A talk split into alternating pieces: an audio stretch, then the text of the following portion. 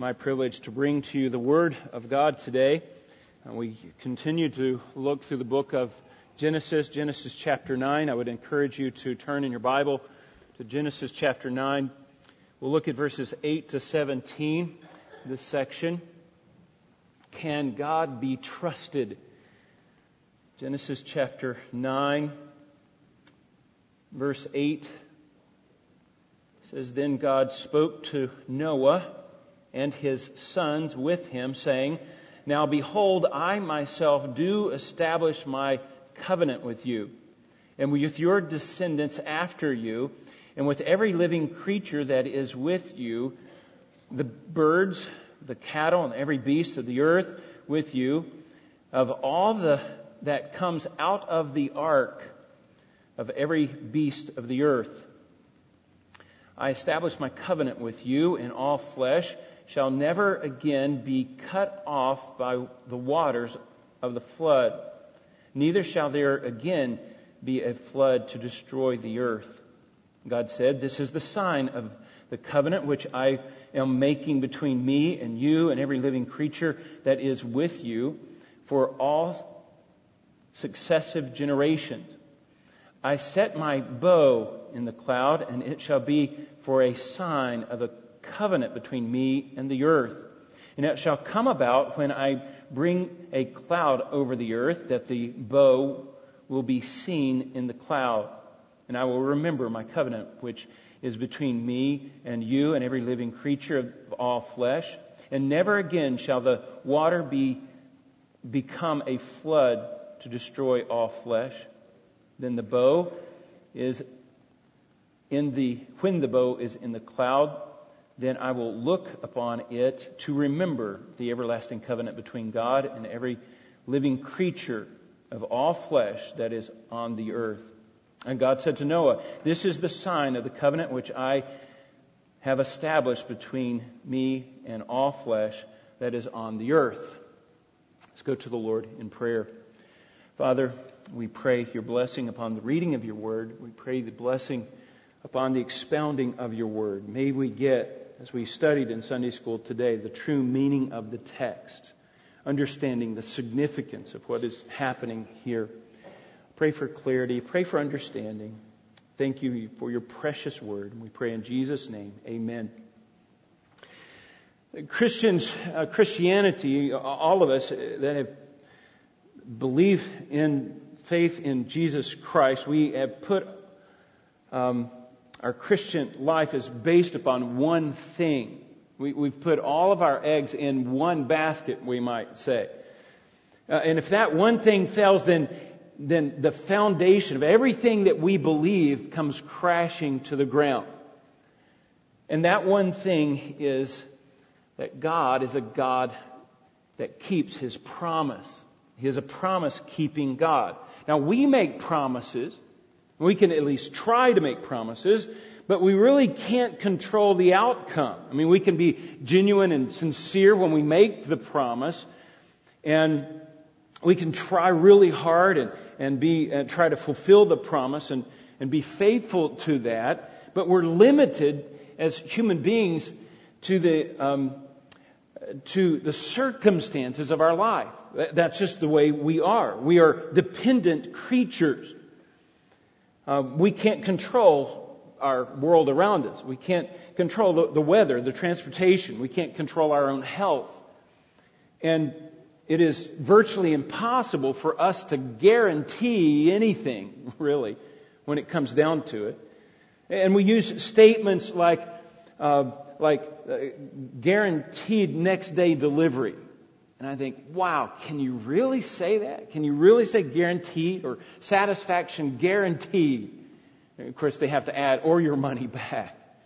Because they can't really guarantee. And so we have to have an attitude like we see uh, that James is, is uh, conveying to us. That we can just say, well, the best to my ability, the best that I can do.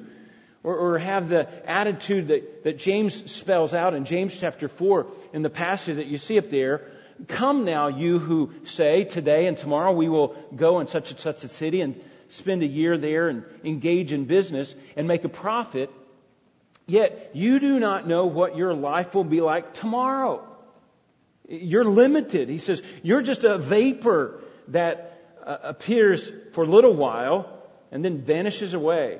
And instead, you ought to say, if the Lord wills, we will live and also do this and that. So you see the, the shift there. We are dependent upon the Lord. Um, and then he goes on, James goes on to say, if, if you're, if you're not dependent upon the Lord, then you're just arrogant. And he, he lays that and makes that very, very clear. We are dependent creatures upon God. Now, God doesn't have any problem keeping his promise, but, but we do. Now, that doesn't mean that we don't try to keep our promises. We, we're not just victims of our own circumstances. We're not just pinball machines, like a pinball in a machine, just, just being uh, bounced around from one place to the other place, from one emergency to the other emergency. There has to be some stability to our, our life. Uh, that's not the Christian life at all. There's order and faithfulness to our life, and we have to be careful with our words, careful with our commitments. And Jesus said, let your yes be yes and your no be no. So, so we don't have to swear, I swear this is going to happen, or we don't have to, to promise, overpromise things. Because we really can't do that. We just say we depend upon the Lord. Now, God, on the other hand, like I said, He is a God who keeps His promise. And there's no problem with him keeping a promise. In fact, only he can really do that. He's the only one that can guarantee that he will keep his promise. In fact, we see in scripture that his not one word will, will pass away. Everything that he says is going to, to be fulfilled, you know, accomplish what he, it sets out to accomplish. And Job says, nobody can thwart the plan of God. Nobody's big enough to stop God. Nobody can restrain him. No one can keep him from keeping his promise. He is a promise keeping God. Now we, we rest all of our theology on that one point that he will keep his promise. That he is a promise keeping God. So we come to our passage. We've been looking Genesis chapter uh, 6 to 9 at, at, Noah's flood. And, and so often we look at it as just like a, a children's story. But if we just look at it as a simple children's story, we're going to we're, we're going to fail to see the significance of this passage. We're going to fail to see the the the um, authorial intent here. What what's the point here? If it's just a nice little story about how God saves Noah and God puts a little rainbow in the sky, we're going to miss the whole point. It's a lot more serious than we think. God is dealing with the sinfulness of man. In fact, the reality of this passage, these past three chapters, is that God has unleashed his wrath upon man because of man's sinfulness. And he has to punish that sin. And this is a sobering thing. This isn't just for children. This isn't a little children's storybook. And last week we saw that, that sin was so bad that the flood couldn't even squelch it. In fact, the sinful heart of man came walking out of that ark. It, it crossed the flood. And what we saw then last week was that we, as sinful man, the only thing we can do is try to restrain that sinful heart. And we saw last week the establishment of, of government, for the purpose of uh, holding men accountable. We have to hold each other accountable for our sinfulness. But even at that, I mean, you, you can't really restrain the sinfulness of the heart. There's no amount of laws that we can make in the United States to, to govern the heart. It's a spiritual problem, right? We know the sinfulness. We know our own sinfulness. It's a spiritual problem. We need a new heart. That's what we see in Scripture. A changed heart a being, a, a, spiritual reconditioning. The Bible calls it a being born again. That's what Christ called it. Being born again. Because at the core, man is sinful. We sin every day. Now, how does God deal with that? In fact, is he going to kind of raises the question here, is he going to have to destroy the earth every, every thousand years? you're going to have to send a flood down and, and just destroy, wipe everyone out? Because we know that he cannot live in a, we cannot, he cannot just allow sinful man to continue to live in his world.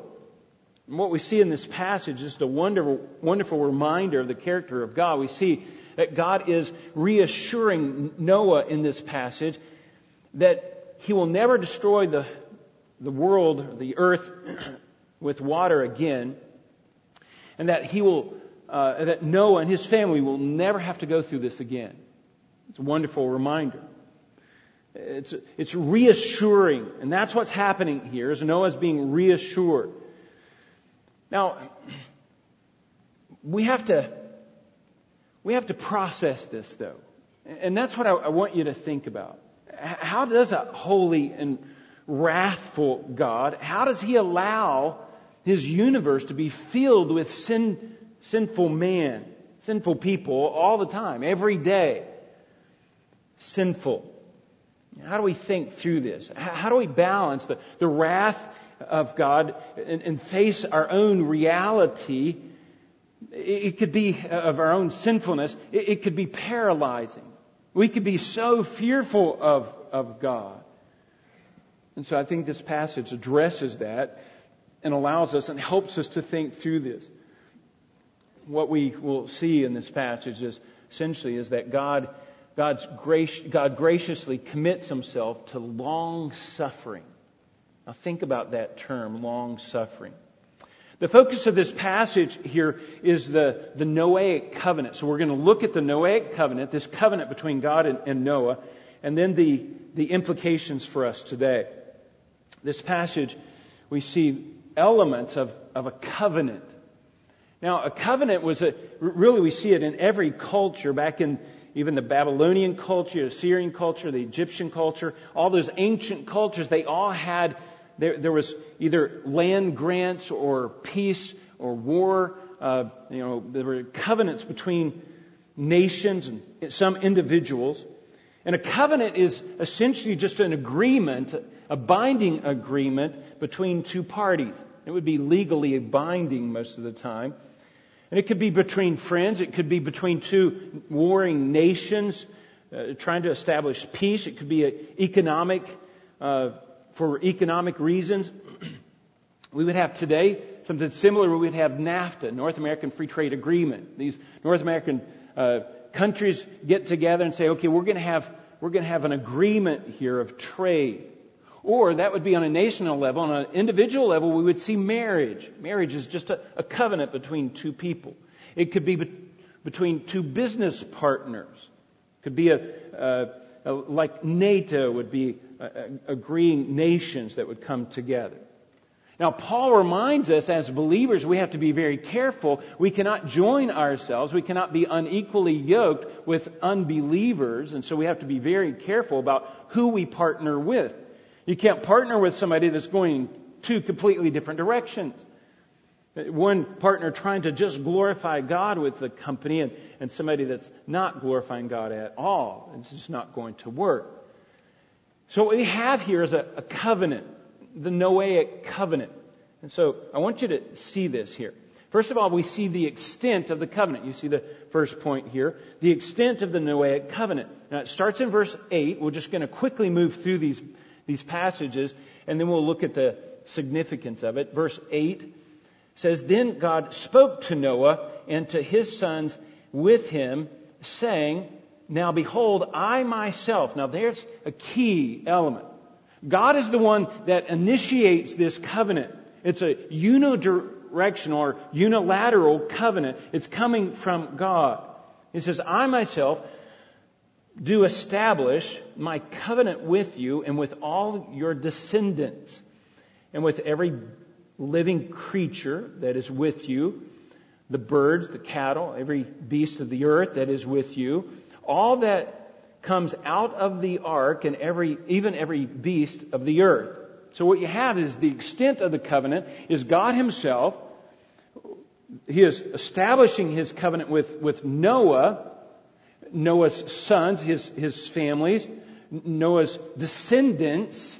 That would even reach all, all the way up to today. We're all descendants of Noah. And then in verse 10, we see that it's to all the creatures of the earth as well. All flesh, he said.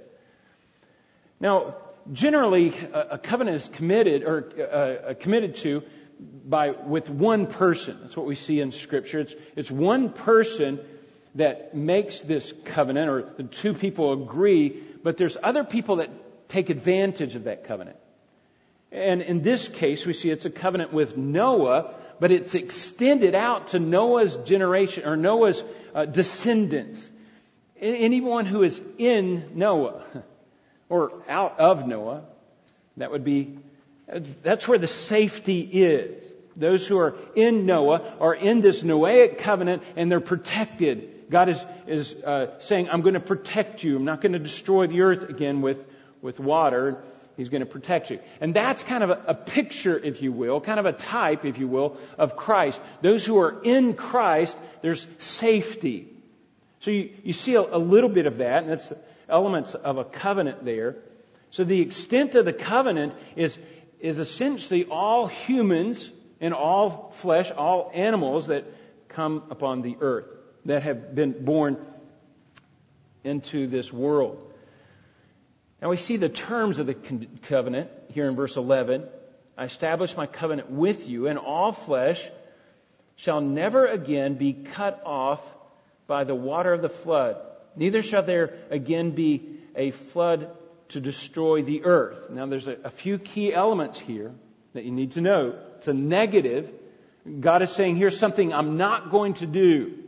I'm not going to destroy the earth with, with water again. So it's in a negative, something that God is not going to do. Then it's stated a couple of times, different ways, just a, a little bit different slant, just for clarity. And, and then it's very specific here. It's not going to destroy the whole earth, the globe. That's, that's all of the people with water. And those are two key elements there. And I think they point to some, someday he will destroy the earth, but it's not going to be with, with water. Um, and we see this as kind of pointing to a, a, futuristic event, something that's going to happen. And we see this in 2 Peter chapter 3, verses 10 to 11.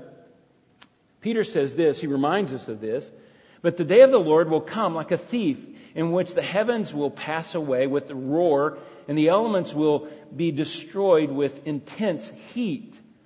And the earth and all its works will be burned up.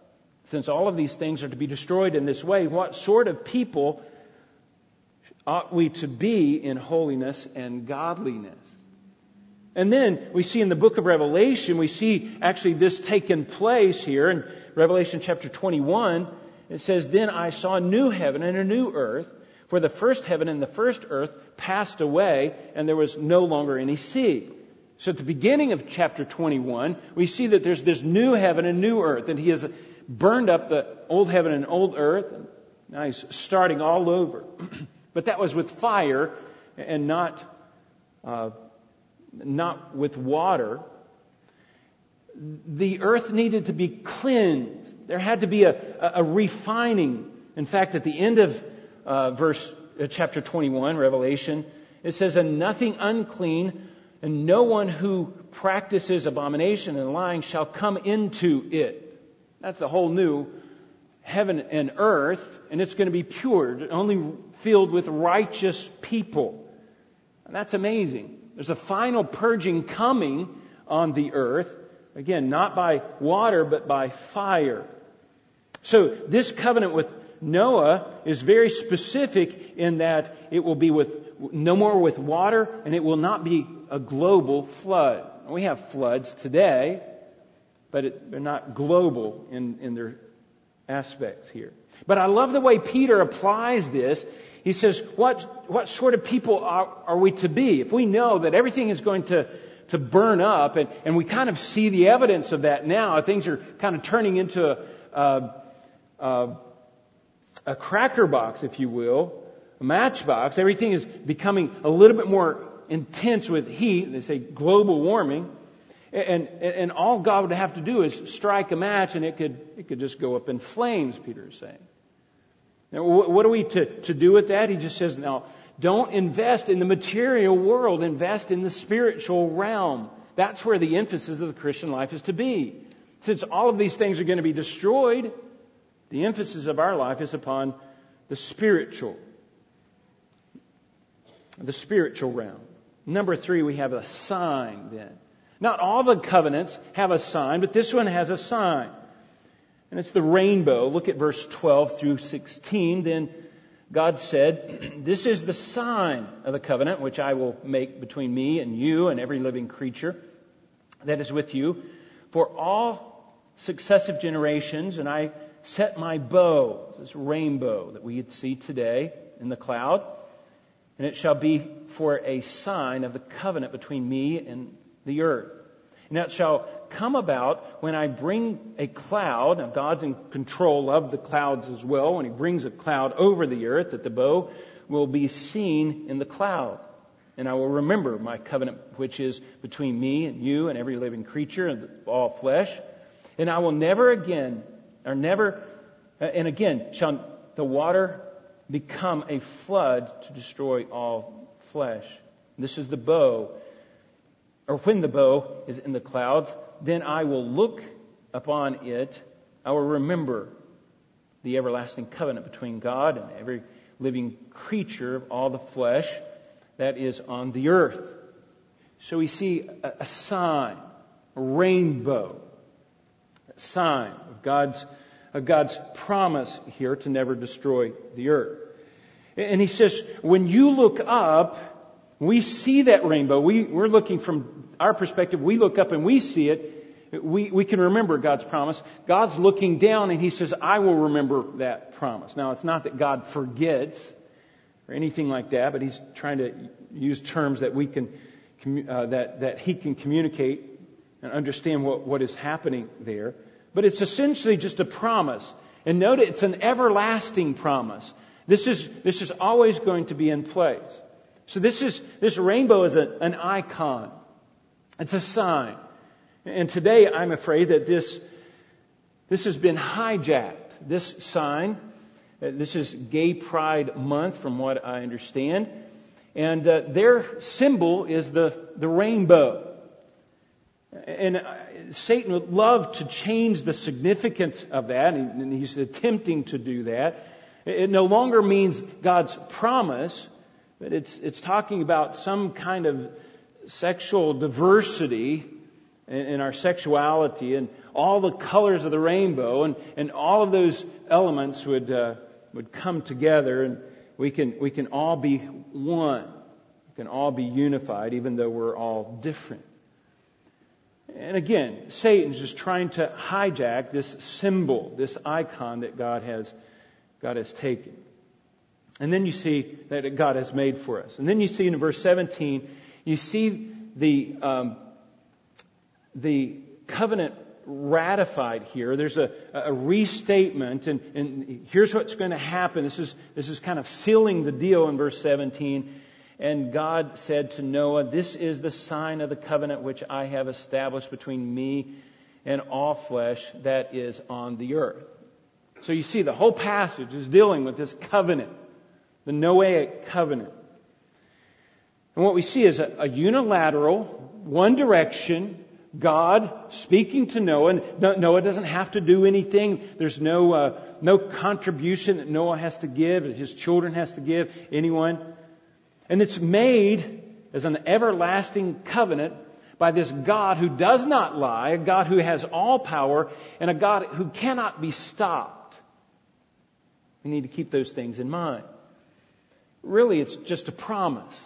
Now we promise our children a lot of things, and we fulfill hopefully most of them. We promise our children we're going to take them to Carowinds this summer. Or I could promise my wife we're going to go out to eat. But again, I, I have trouble fulfilling my promise, guaranteeing my promise, but God has no, no trouble filling his promise. This is a promise that will hold. This is a guarantee. In fact, it's, it's, it's beyond that. He's established a, a covenant and, and he given, he's given a sign. Here's what the sign is, and it's a, a guarantee. Now, this is just the first of five covenants that we see in Scripture. Five covenants. Actually, there's six, but and that sixth one is the I, I, it's the no it's the Mosaic covenant, but it's a, a bilateral covenant. Now, I want you to know the difference. A bilateral covenant is one that, that is uh, an agreement between God and people. And that's what was happening here. It was an agreement between uh, Moses is leading these people out, and God says, Look, if you uh, will uh, obey me, I will bless you. But if you do not obey me, the covenant is broken, and I will, uh, I will curse you, and I will scatter you. And that's exactly what happened. They were not obedient. It was a bilateral covenant, and they broke their promise. They could not fulfill their promise, but God could fulfill His promise. That's the Mosaic covenant. Now, you have, in Scripture, you have five everlasting covenants. And I believe that's the key term. Five everlasting covenants. You see the Noahic covenant, verse 11, we just read. There's another one, the Mosaic covenant. And this is in Genesis chapter 17 and verse 7. This is God talking to Abraham or Abram at the time. He says, I will establish my covenant between me and you and your descendants after you throughout their generation for an everlasting covenant. An everlasting covenant. God makes a covenant with Abraham, and he says it's going to be an everlasting covenant to be to be God to you and to your descendants after you. That's the Jewish people. God is covenanting himself with Abraham. He says, I'm going to make a covenant between us, and forever I'm going to be your God, and you're going to be my people. That's a strong covenant, the Abrahamic covenant. But then you have the, the priestly covenant. Now, this is one of my favorites. In Numbers chapter 25, we see that God had, had uh, cursed Israel because they were, um, uh, they had set a plague on Israel, basically killed 24,000 people because they were taking wives from the Moabite people and bringing them in uh, and, and uh, having affairs with these, with these women. And there was one man who saw what was going on. Everybody else saw what was going on. But there was one man named Phinehas and here's what Phinehas did. In Numbers chapter 25 and verse 7, when Phinehas, the son of Eleazar, the son of Aaron, the priest, so this would be Aaron's grandson, essentially. He saw this. He saw this man. He goes out, takes this woman, this Moabite woman, brings him into, brings her into the camp and into his tent. He arose, says, from the midst of the congregation. Everybody sees this. And he took a spear in his hand and he went after the man of Israel and into the tent and pierced both of them through the man of Israel and the woman through the body. So the plague of plague on the sons of Israel was checked. Those who died by the plague were 24,000. This man had the courage to stand up and say, I see what needs to happen here. We've got to stop this sinfulness. And he takes, he takes the spear and, uh, this man who's having an affair, he just kills them both. That's a pretty gruesome story. But look at God's reaction to this in the next verse, in verse 10. Then the Lord spoke to Moses and said, Phinehas, the son of Eleazar, the son of Aaron, so just make sure you get the right person, the priest. Aaron was the priestly line. So, so now he's making a clarification here. Aaron, the priest, has turned away my wrath. I'm sorry, Phinehas uh, has turned away my wrath from the sons of Israel in that he has he was jealous for my jealousy among them so that I did not destroy the sons of Israel in my jealousy. He was jealous essentially for the glory of God. And Phinehas takes a, a spirit and he does what needed to be done for the glory of God. He loved what God loved and hated what God hated. And he took, and he did something about it. And so here's the, here's the covenant, verse 12. Therefore say, Behold, I give him my covenant of peace. So God is making a covenant with Phinehas. I give him a covenant of peace, and it shall be for him and his descendants after him.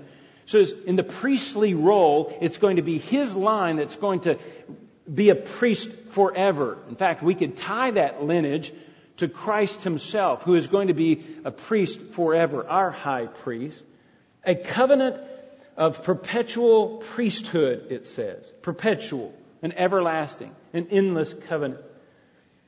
Because he was jealous for his God and made atonement for the sons of Israel. Man, oh man.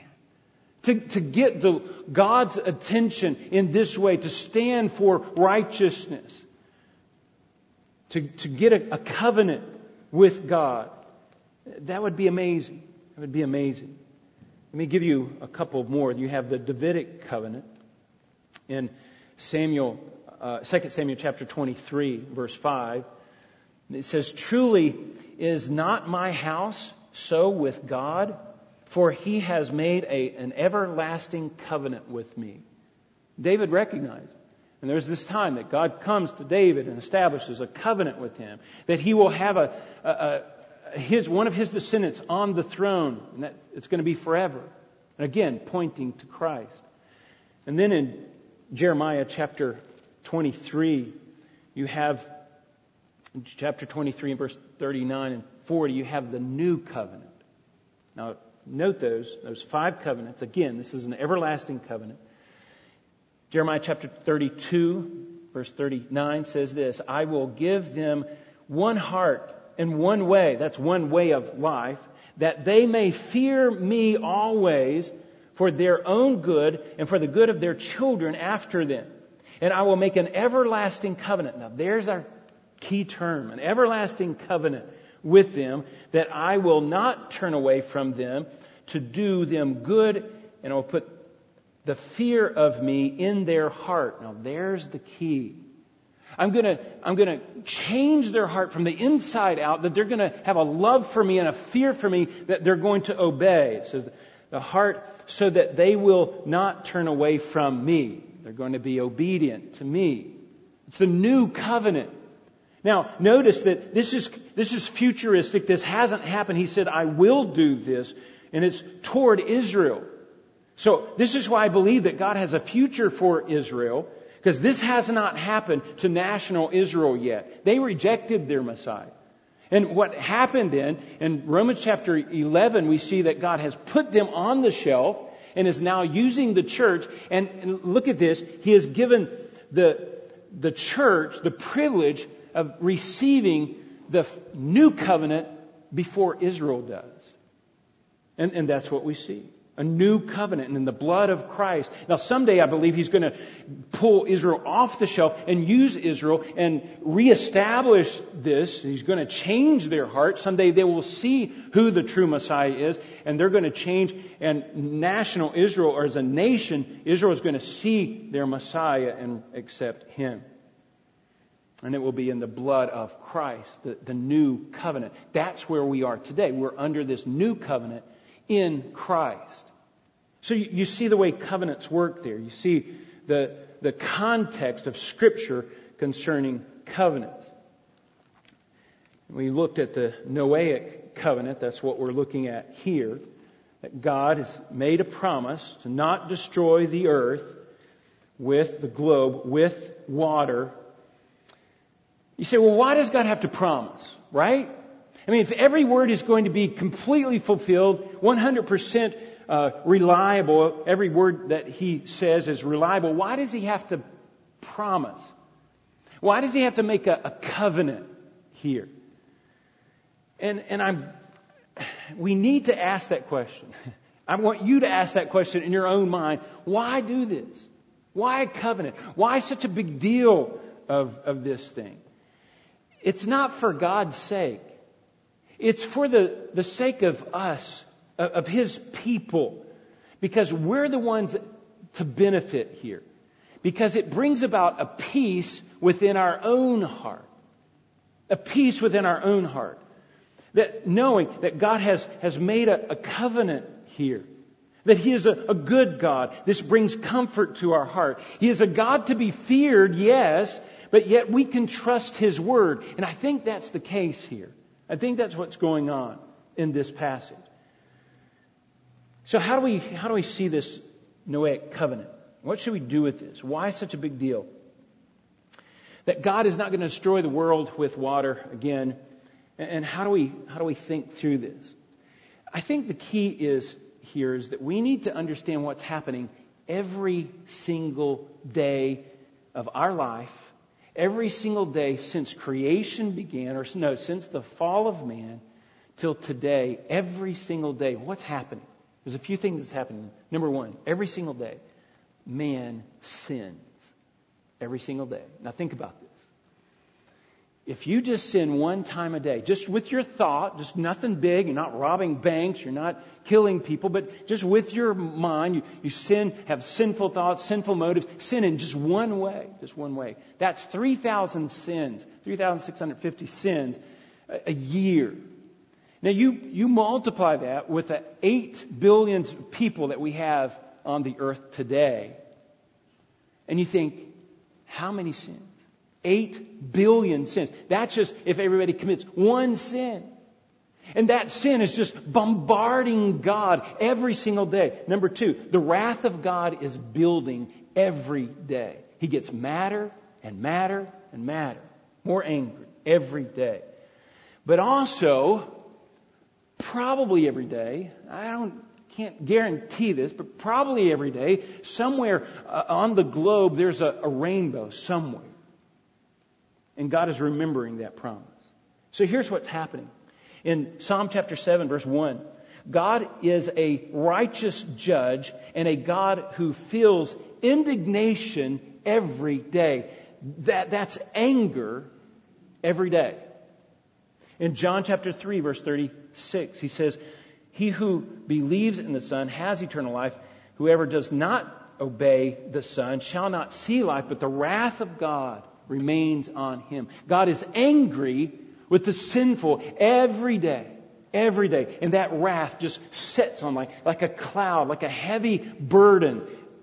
His wrath, his anger is on them. And why, why is he so angry?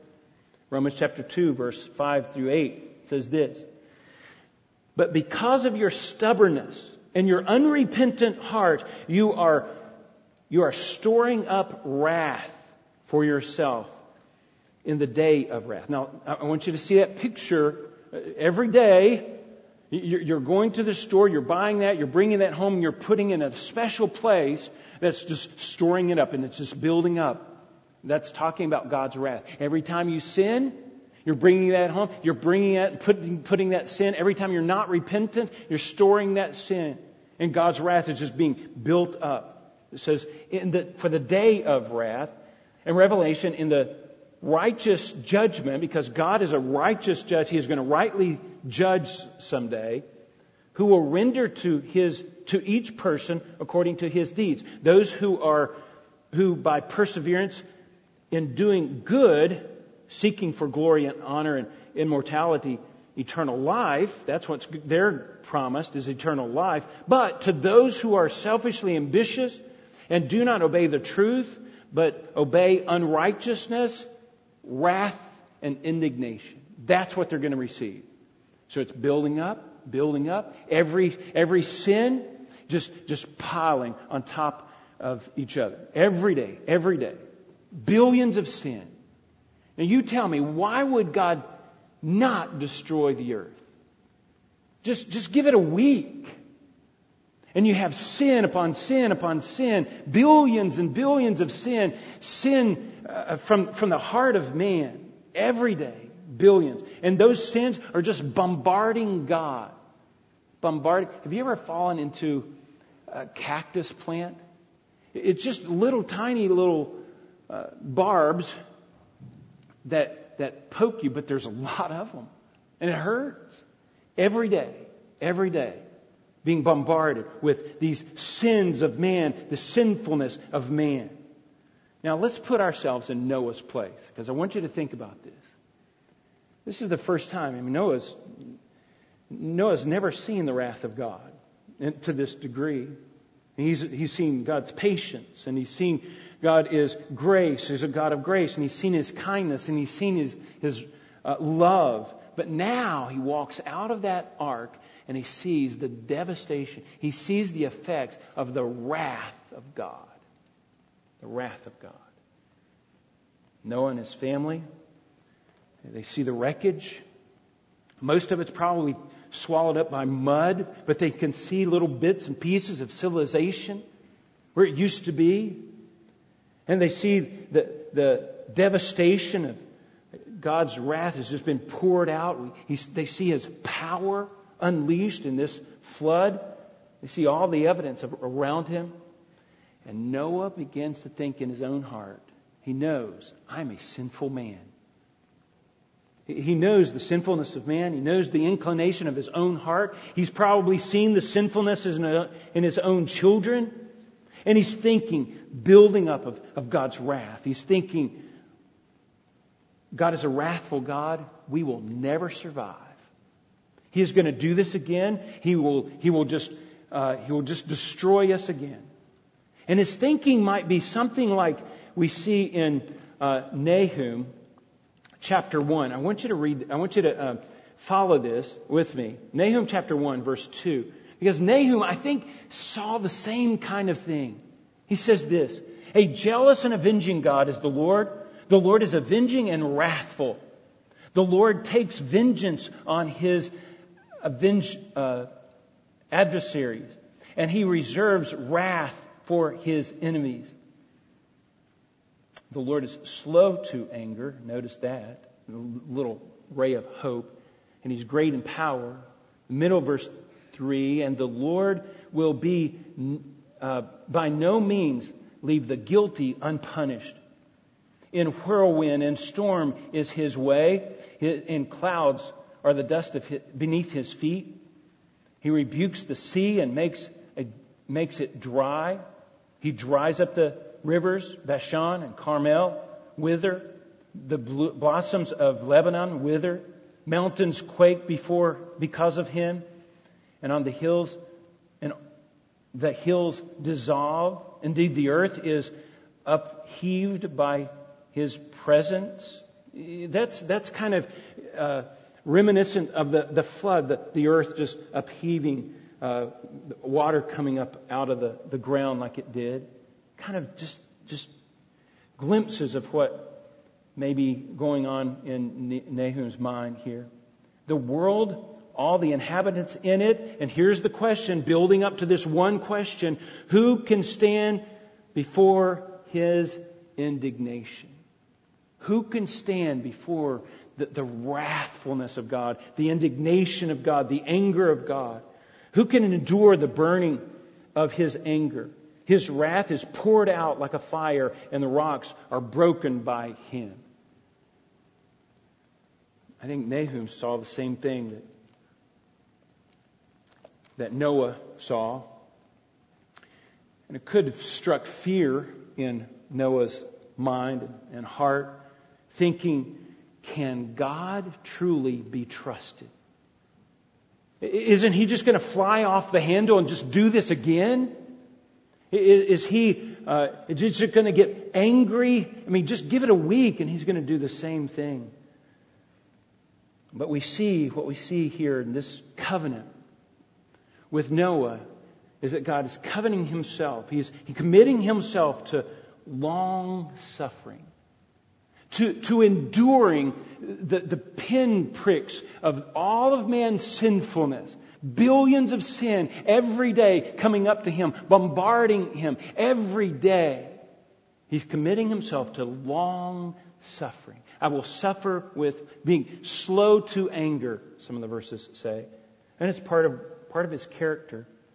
Exodus chapter 34, verse 6, it says, Then the Lord passed by. This is when God was passing by Moses, and he says, in front of him and proclaim The Lord, the Lord God, compassionate, gracious, slow to anger, literally, literally, long suffering.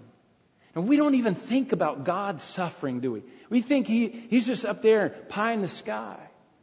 but he is suffering long. David said in Psalm 86, 15, he says, But you, O Lord, are a God, merciful, gracious, slow to anger, abundant in, abundant in loving kindness. Noah, he looks at the devastation.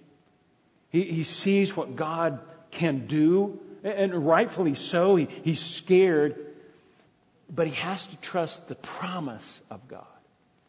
What does God say? It, it all comes down to this.